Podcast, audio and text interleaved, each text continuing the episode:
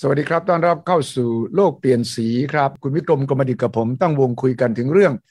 ที่คนไทยควรสนใจทั้งในประเทศต่างประเทศประเด็นที่สังคมควรจะรับทราบแก้ไขปรับปรุงเปลี่ยนแปลงอย่างไรวันนี้เรามีแขกพิเศษครับคุณพ่อและคุณแม่ของคุณหมอกระต่ายตั้งแต่21มกราคมที่ผ่านมาข่าวของการเสียชีวิตของคุณหมอกระต่ายก็อยู่ในบทสนทนาของสังคมไทยและสังคมไทยก็ช่วยกันรณรงค์เพื่อจะไม่ให้คุณหมอกระต่ายเสียชีวิตฟรี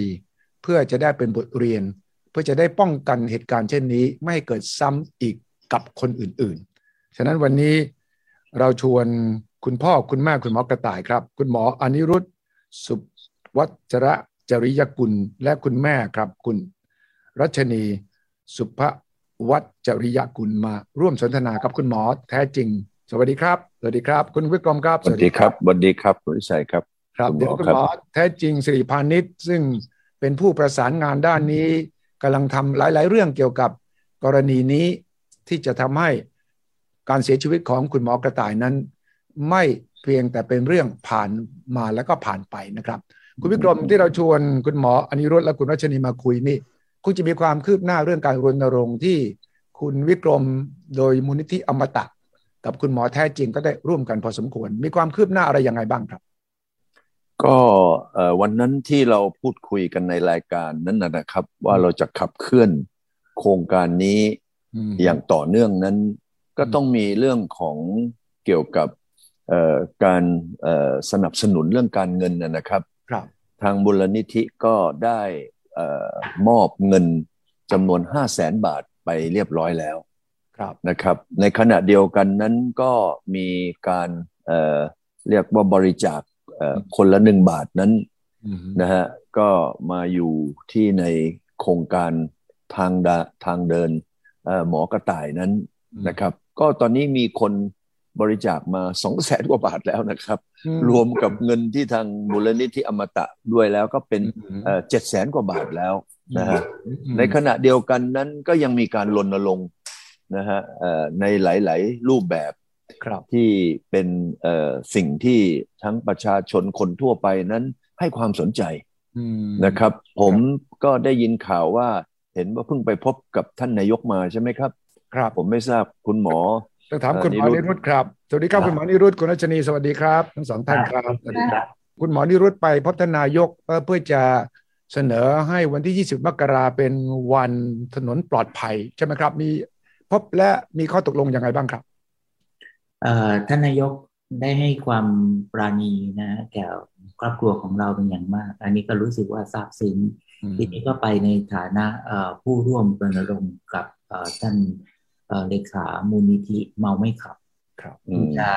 ยื่นเสนอข้อเสนอให้ท่านนายกเนี่ยได้กำหนดวันที่21มกราคมของทุกปีเป็นวันรณรงค์ถนนปลอดภัยซึ่งในที่นี้ครอบครัวเราก็เห็นชอบด้วยนะครับก็ขอให้การรณรงค์ครั้งนี้เนี่ยประสบความสำเร็จแล้วก็ท่านนายกก็รับปากว่าเป็นเรื่องที่ดีนะแล้วก็เห็นด้วยตามก็ขอนำเรื่องนี้เนี่ยไปพิจารณาต่อไปนะครับผมว่าก็ถ้าเป็นเรื่องสำเร็จเนี่ยก็เห็นด้วยอย่างยิ่งครับครับครับคุณหมอแท้จริงไปพบท่านนายกด้วยเป็นยังไงครับรายละเอียดเราจะเดินหน้าต่อไปยังไงครับคือก็ได้คุยกันแล้วก็ได้มีโซลูชันออกมาอย่างหนึ่งครับคุณสุทธิชัยเหมือนกับที่เราได้คุยกันเมื่อคราวที่แล้วนะครับคุณสุทธิชัยว่าณขณะนี้เนี่ยอยากให้ทั้งสังคมเลยต้องเข้ามาร่วมเรื่องนี้ด้วยกันมันคงไม่ใช่เฉพาะเรื่องของเจ้าหน้าที่ตำรวจหรือว่าใครคนใดคนหนึ่งแต่ว่าเรื่องนี้มันเป็นทุกข์ของทั้งสังคมครับทุกคนมีโอกาสที่จะเสียชีวิตได้คล้ายๆถ้าจะเปรียบเทียบเหมือนโควิดนะฮะโควิดนี่คือทุกคนเสี่ยงหมดเรื่องบนท้องถนนคุณสุริชัยคงเห็นด้วยกับผมว่าทุกคนเสี่ยงเหมือนกันใช่ไหมครับถูกต้องเวลาไปอยู่บนท้องถนนเนี่ยมันเหมือนมียิ่งกว่าโควิดอีกนะฮะครับมันมีหลายเชื้อโรคมากเลยครับทั้งคนเมาทั้งคนเร็วทั้งคนที่ขับรถสวนเลนมาอะไรทำนองเนี่ยเยอะแยะไปหมดเลยนะครับแล้วที่มันแย่กว่าโควิดก็คือว่าเราเนี่ยไม่สามารถจะใส่หน้ากากอนามัยนะฮะ อยู่ห่างๆแล้วก็ล้างมือบ่อยๆแล้วไอ้เชื้อเหล่านั้นมันจะไม่มาหาเราอ่ะเราไม่เมาเราขับรถดีทุกอย่างมันยังข้ามาชนเราอ่ะเพราะฉะนั้นถ้าเรายังปล่อยให้เรื่องเหล่านี้เกิดขึ้นอยู่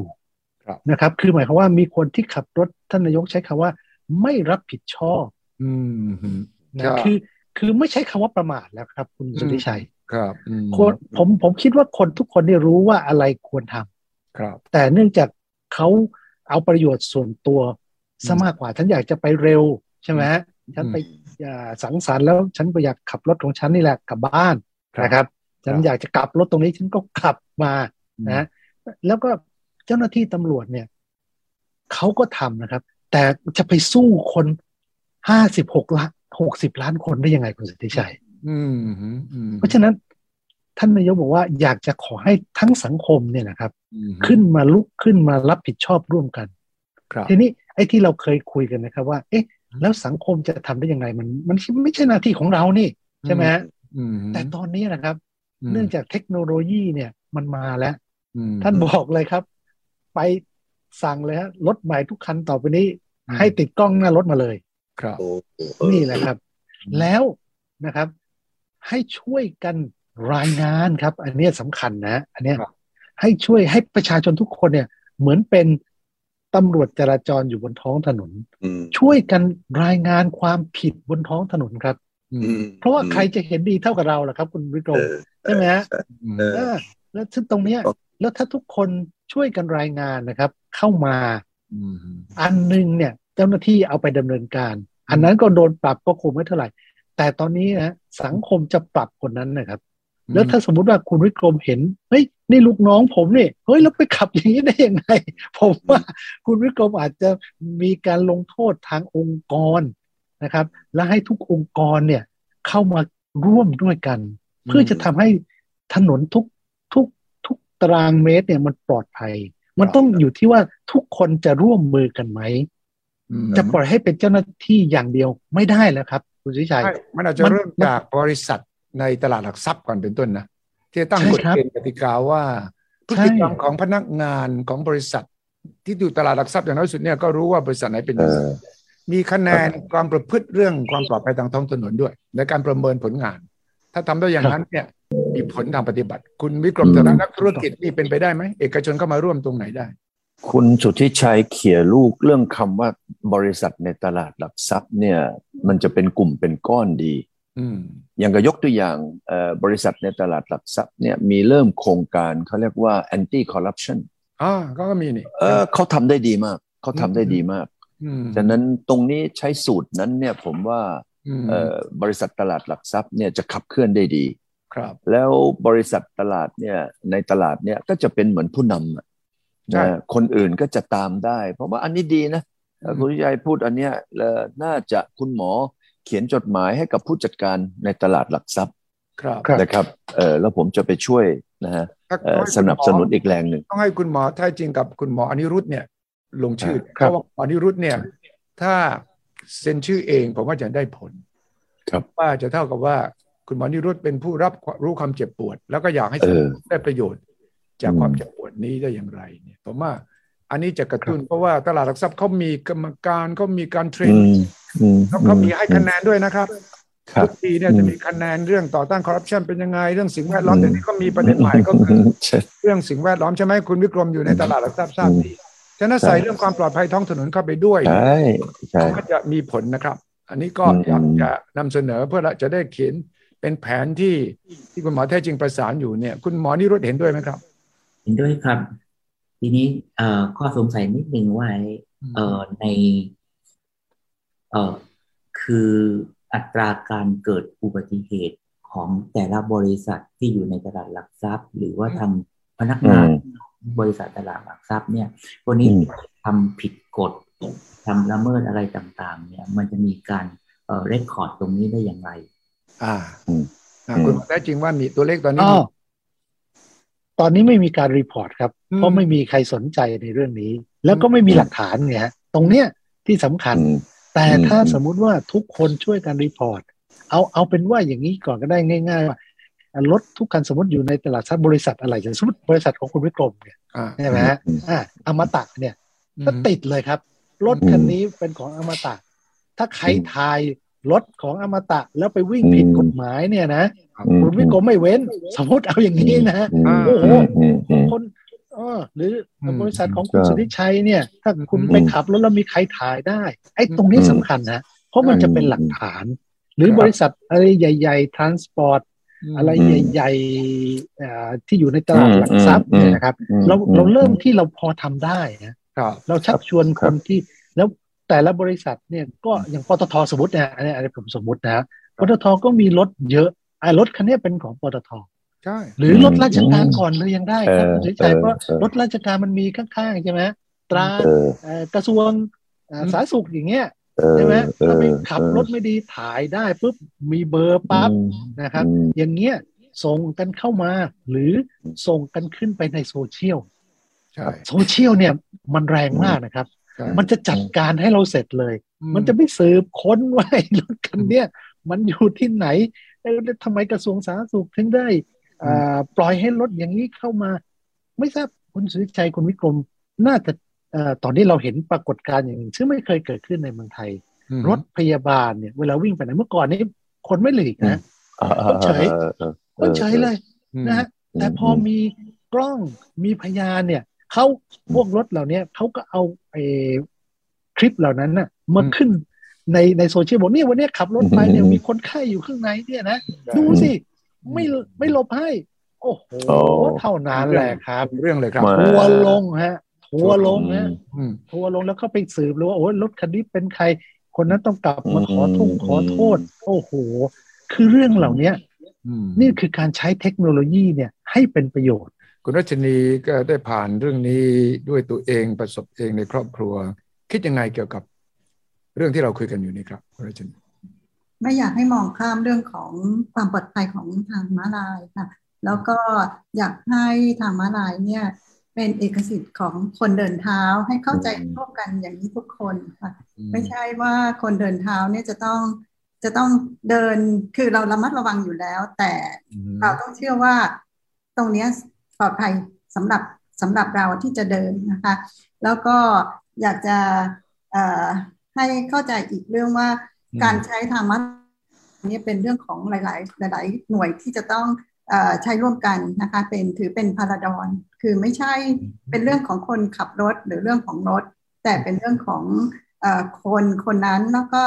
เบื้องหลังของคนนั้นด้วยไม่ใช่เป็นชีวิตของคนนั้นคนเดียวมันเป็นชีวิตของอีกหลายๆคนที่จะเกี่ยวเนื่องกับคนที่เราใช้ถ้าเกิดมีปัญหาทำให้เขาแบบเดินข้ามทางม้าลายแล้วเดินไม่ตลอดรอดฝั่งนะคะแล้วก็อีกอันหนึ่งก็อยากจะให้เข้าใจถึงว่าทางม้าลายเนี่ยเป็นเรื่องของความรู้เป็นเรื่องของปรัชญาไม่ใช่เป็นแค่ทางที่เป็นสีสันอะไรอย่างนี้มันจะต้องมีองค์ประกอบทางด้าน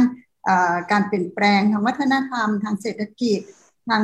สังคมพวกนี้เข้ามาเกี่ยวข้องแล้วก็ดูแลทางม้าลายให้มันเป็นทางม้าลายที่มีชีวิตนะคะแล้วก็อีกอันหนึ่งก็คือเรื่องของมิติสัมพันธ์ค่ะเพราะว่าทางม้าลายจะต้องมีเรื่องราวของมันนะคะต้องเป็นเรื่องที่ในอดีตอาจจะเป็น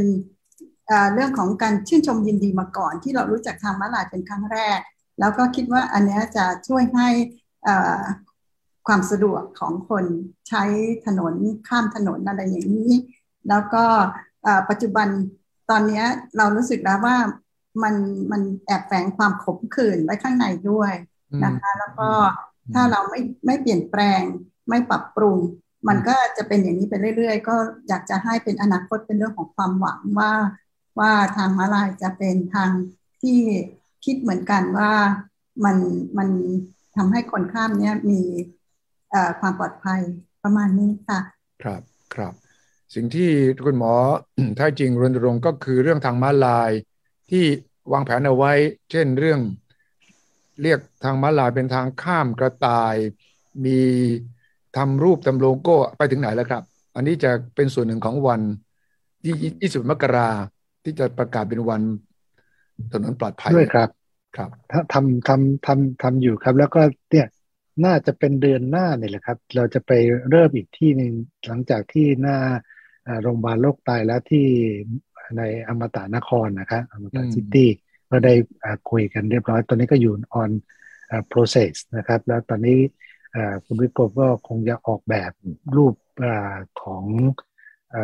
อะไรนะอนุสรณ์ที่จะมาวางไว้ก็คงจะค่อยๆทำไปนะครับตอนนี้มันมีอยู่อันหนึ่งนะครับที่คุณวิกรมสงสัย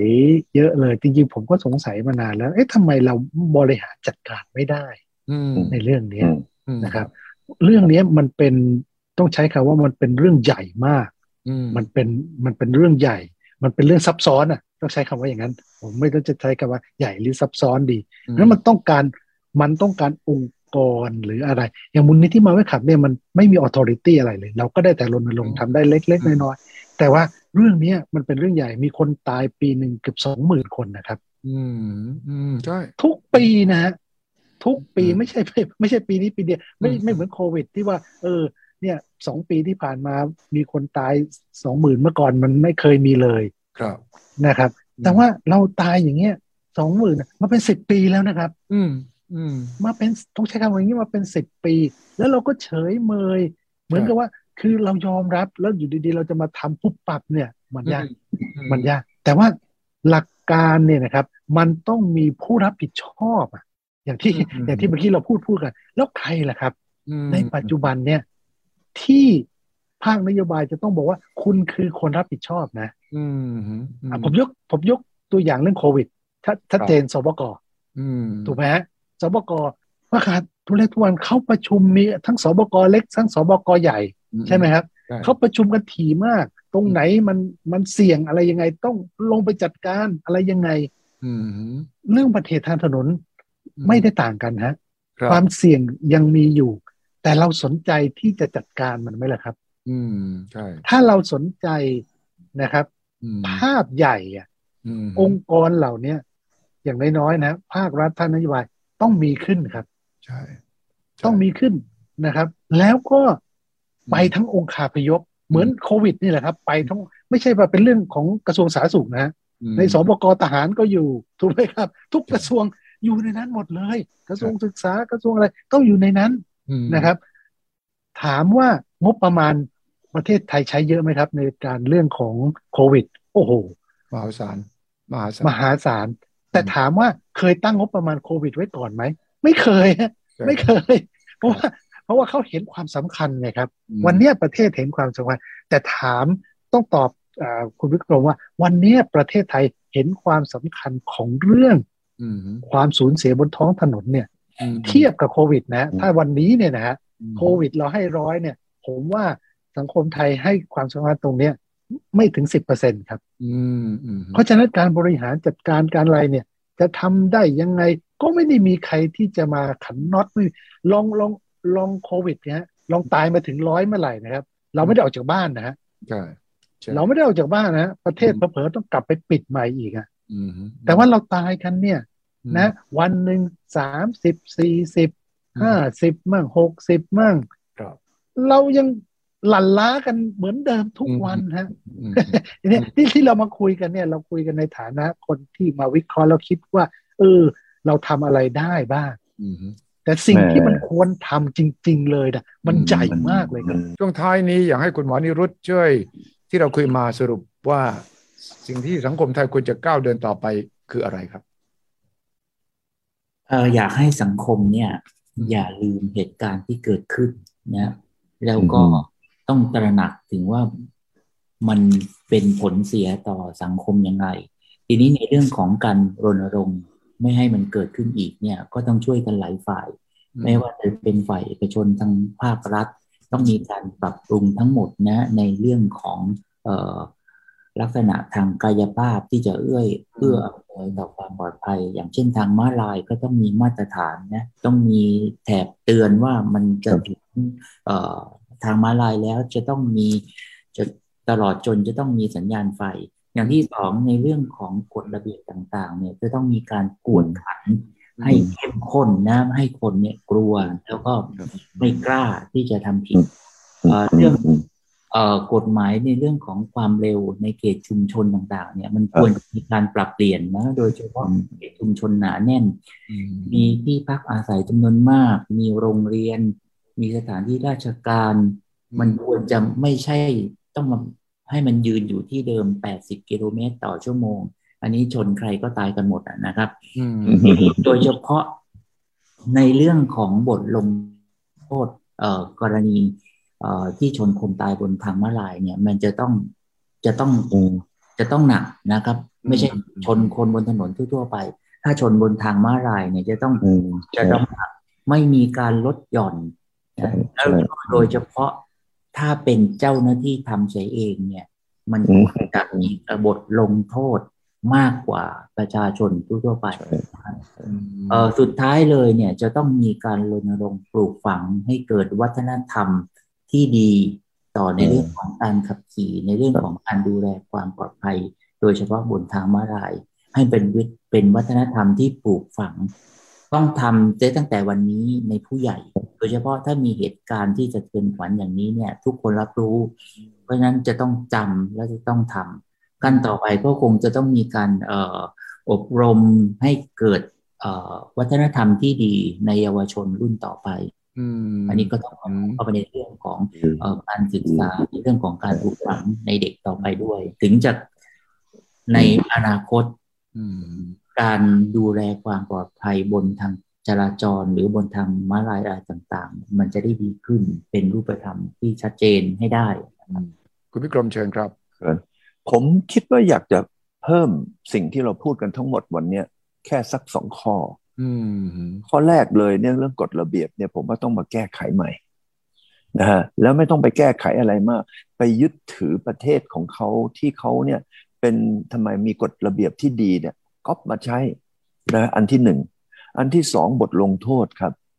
ผมว่าการที่มีปัญหาขึ้นมาในเรื่องแบบทุกวันเนี่ยบทลงโทษต้องเด็ดขาดต้องเข้มข้นแล้วผมอยากจะเสนอนะครับไอ้เรื่องค่าปรับเนี่ยมันจะไม่มีประโยชน์เพราะว่าคนมีเงินเขาก็ยินดีที่จะจ่ายผมอยากจะขอให้ยกเลิกค่าปรับผมอยากจะขอให้ทุกคนเนี่ยต้องถูกลงโทษด้วยการติดคุกนะครับแล้วการติดคุกเนี่ยก็จะต้องไปจ่ายค่าติดคุกนะครับด้วยคนนั้นๆอย่างเงี้ยผมว่าต้องให้รุนแรงถ้าเรายังเป็นแบบอย่างที่ว่าเราก็ยังติดขัดตรงนั้นยังบอกว่าอันเนี้ยมันเป็นวัฒนธรรมเราอะไรต่ออะไรมันก็จะยากแล้วก็ที่จะแก้ไขแล้วเราก็จะจมปลักอยู่กับปัญหาของเราอย่างเช่นทุกวันนี้ในสังคมไทยซึ่งสังคมโลกที่อื่นเขาไปไกลหมดแล้วเขาไม่มีแล้วไอ้เรื่องอย่างที่ว่าอันเนี้ยเราต้องเอาความทำไมความเข้มข้นความเด็ดขาดของบทลงโทษเนี่ยนะฮะให้กับสังคมเนี่ยมาใช้ในประเทศไทยแค่นั้นนะครับคุณวิชัยครับท้ายสุดคุณหมอนิรุตคดีไปถึงไหนอย่างไรครับมีความคืบหน้าหรือมีอุปสรรคอะไรบ้างไหมครับผมจะเรียนในเรื่องของเฉพาะคดีอาญานะครับครับท่านนายกก็ได้มากำชับตรงนี้อีกเป็นกรณีหนึ่งแล้วว่าให้ทางสตช.เนี่ยดูแลคดีนี้อย่างเป็นธรรมอันนั้นผมก็รู้สึกดีใจนะครับที่ท่านนายกได้มากำชับในเรื่องของกำหนดเรื่องการพิจารณาก็เท่าที่เป็นข่าวไปแล้วก็คือวันที่25เมษายนนะอันนี้ก็รอดูว่าผลการพิจารณาออกมาจะตรงใจกับประชาชนหรือว่าทางผู้เสียหายไหมนะครับในเรื่องการต่อสู้อะไรคดีเนี่ยก็ไม่น่าจะมีปัญหาเพราะถ้าว่าทางต้องหาเนี่ยรับผิดทั้งหมดแต่ว่าจริงๆแล้วการขับรถชนคนตายบนทางม้าลายเนี่ยมันไม่ใช่การประมาทนะครับเพราะว่าทางม้าลายก็เหมือนกับเป็นทางต้องหยุดให้คนก็เหมือนไฟแดงคุณผ่าไฟแดงก็คือจงใจคนบนทางม้าลายก็คือจงใจเพราะฉะนั้นโทษมันไม่ใช่ควรจะเป็นโทษประมาทมันควรจะเป็นโทษสูงสุดนะครับอันนี้ก็หวังว่าอย่างนั้นนะครับครับต้องขอบคุณคุณวิกรมคุณหมอแท้จริงครับที่ได้ช่วยรณรงค์ขอบคุณคุณหมออนิรุตและคุณรัชนีครับที่เราจะใช้ความสูญเสียของครอบครัวของคุณหมอและคุณรัชนีเนี่ยที่จะมาช่วยแก้ปัญหาที่ฝังลึกที่เราคุยกันในสังคมไทยครับเพื่อไม่ให้คุณหมอกระต่ายต้องตายฟรีจริงๆครับขอบคุณมากครับทั้งทุกท่านที่มาร่วมสนทนาวันนี้ครับสวัสดีครับสวัสดีครับสวัสดีครับ